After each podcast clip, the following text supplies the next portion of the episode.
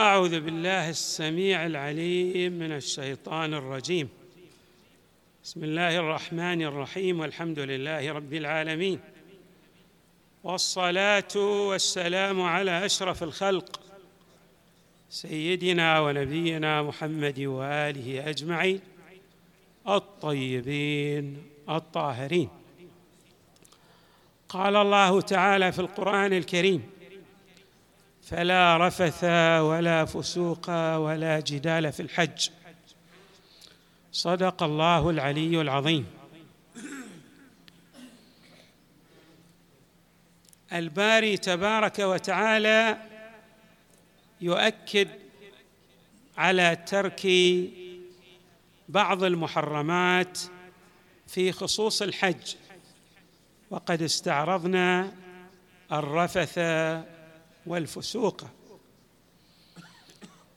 أما الجدال الجدار هو الجدال هو المراء والمجادلة بمعنى المخاصمة لإثبات أن الشخص ما لديه من رأي أو من مطلب هو الحق وأن ما لدى الخصم هو الباطل. الجدال استعرض في الآيات والروايات بشيء من البيان والتفصيل. قبل أن نبين الاستعراض له في الآيات والروايات حري بنا أن نمر مرورا عابرا على المسألة الفقهية. العلماء يقولون الجدال في الحج هو في خصوص ما إذا استلزم القسم الحلف بالله تعالى. يعني الإنسان بعد أن يجادل خصمه يريد أن يثبت رأيه فيدلل على صحة رأيه بالقسم بالله تعالى. يقول لا والله إلا كذا ولا بالله إلا كذا.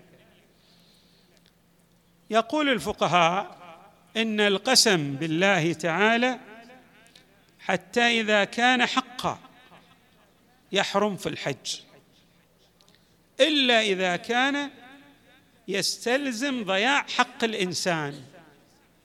أما في مطلب تريد أن تدلل بأنك أنت محق.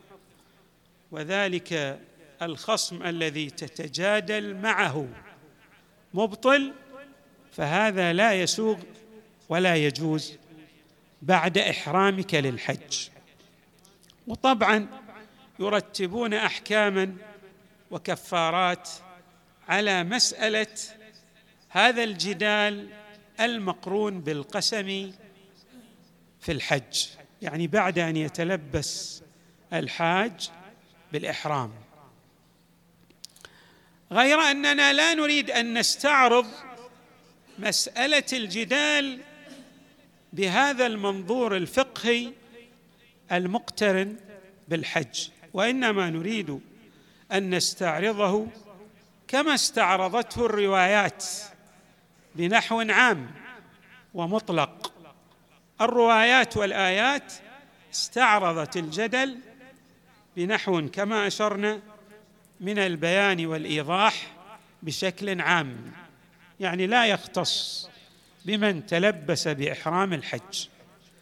في آية القرآن الكريم جاء قوله تعالى ومن الناس من يجادل في الله بغير علم ولا هدى ولا كتاب منير وقال تبارك وتعالى ومن الناس من يجادل في الله بغير علم ويتبع كل شيطان ويتبع كل شيطان مريد.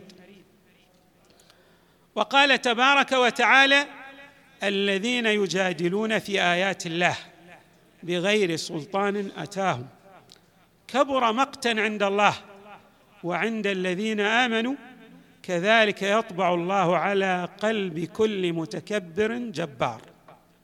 في هذه الآية الثالثة إيماءات وإشارات على أن مسألة الجدل تستبطن وتستلزم نحوا من الكبرياء وإثبات الذات وأن هذا الذي يجادل يريد أن يقول لخصمه الرأي ما أراه أنا فقط. أنا المحق مطلقا وغيري على الباطل. الله لا يريد من العبد أن يكون كذلك بل يريد من العبد أن ماذا؟ أن يجسد مسألة الإذعان لله تبارك وتعالى.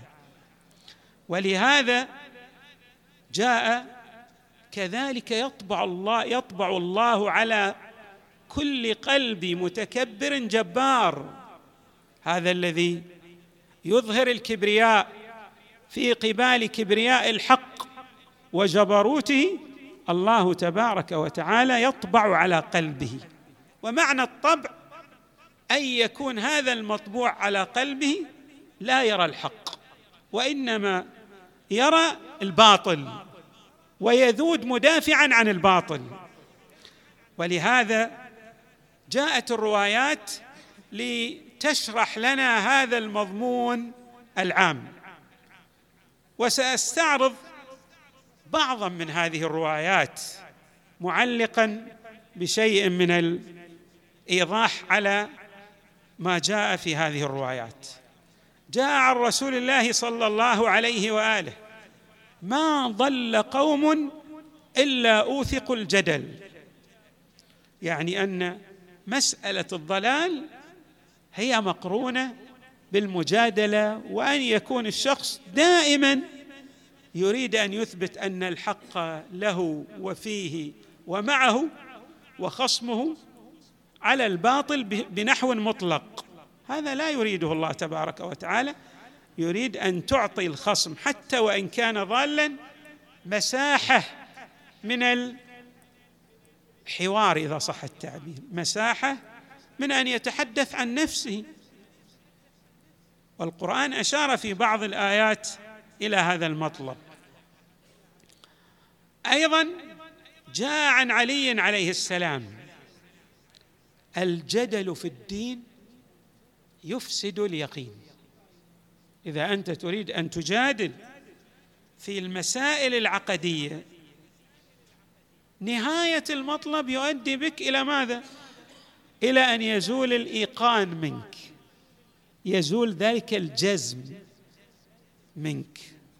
فإذا حري بالمؤمن الا يجادل في مسائل الدين إلا إذا كان يريد أن يدحض الباطل كما جاء في الروايات. يعني لا يلبس لك الشيطان. ويقول المسألة عندما تختلف مع بعض المؤمنين مسألة أنه على باطل وأنت على الحق وبالتالي يعني ترفع من عقيرتك وتفند جميع الآراء حتى وإن كان في دخيلة نفسك أن بعض الآراء يعني قد تكون محقة. ولذلك يحذر الشارع المقدس من هذا النمط من الجدال ويبين أنه يزيل اليقين ويفسد الدين. نعم الله تبارك وتعالى جاء ذكر في القرآن الكريم ادعو إلى سبيل ربك بالحكمة والموعظة وجادلهم بالتي هي أحسن. جدال بالتي هي أحسن مع من؟ لاحظوا مع كفار مع ناس مناوئين ومع ذلك القرآن الكريم يقول وجادلهم بالتي هي أحسن. ما معنى بالتي هي أحسن؟ يعني لا تحاول أن تبين أنك لك الكبرياء ولك الاستعلاء. لا بل كما أمر الله تبارك وتعالى موسى فقولا له قولا لينا حتى مع من تتحدث معه من الخصم وإن كان مكابرا أعطه شيئا من المساحة الحرة التي يعني يستطيع أن يذود عن رأيه وإن كان مبطلا لأنه في يوم من الأيام وإن لم يرجع هو إلى الحق ولكن غيره عندما يقرأ هذه الآراء أو يطلع عليها سيميز الحق من الباطل. فاذا المجادلة بالتي هي أحسن معنى ذلك أنك تعطي نوعا من المساحة الحرة لمن تتجادل معه وإياه. مو دائما. يعني تقول له لا أنت مبطل دائما وليس لك أي شيء من الصواب حتى وإن كان على الباطل. قل أئنا أو إياكم لعلى هدى أو في ضلال مبين. النبي صلى الله عليه وآله يعبر بهذا التعبير عنه الذكر الذكر الحكيم. إذا علينا أن نلتفت إلى هذا النمط الذي جاء أو هذا النحو الذي جاء في آية القرآن الكريم وفي الروايات من المعنى الدقيق للجدل. وإذا ظن المجادل أنه بهذه الكبرياء وهذه العنجهية سيثبت أن الحق له ومعه وفيه وأن خصمه على الباطل فهو واهم. لماذا واهم؟ لأن ذلك الخصم سيتمسك بباطله ولن يذعن إلى الحق. هناك شيء يسميه علماء النفس بكبرياء الذات. مسألة كبرياء الذات الإنسان دائما يدافع عن كبرياء ذاته. حتى وإن كان من المبطلين يصعب عليه أن يقبل الحق. لذلك اعطاء هذه المساحة الحرة التي عبرنا عنها. تجعل الإنسان لا يلتفت إلى أن هذا الخصم الذي يخاصمه يريد أن يتناول شيئا من كبرياء ذاته. لا. احترام الذات المقابلة للطرف الخصم ليكن في محله.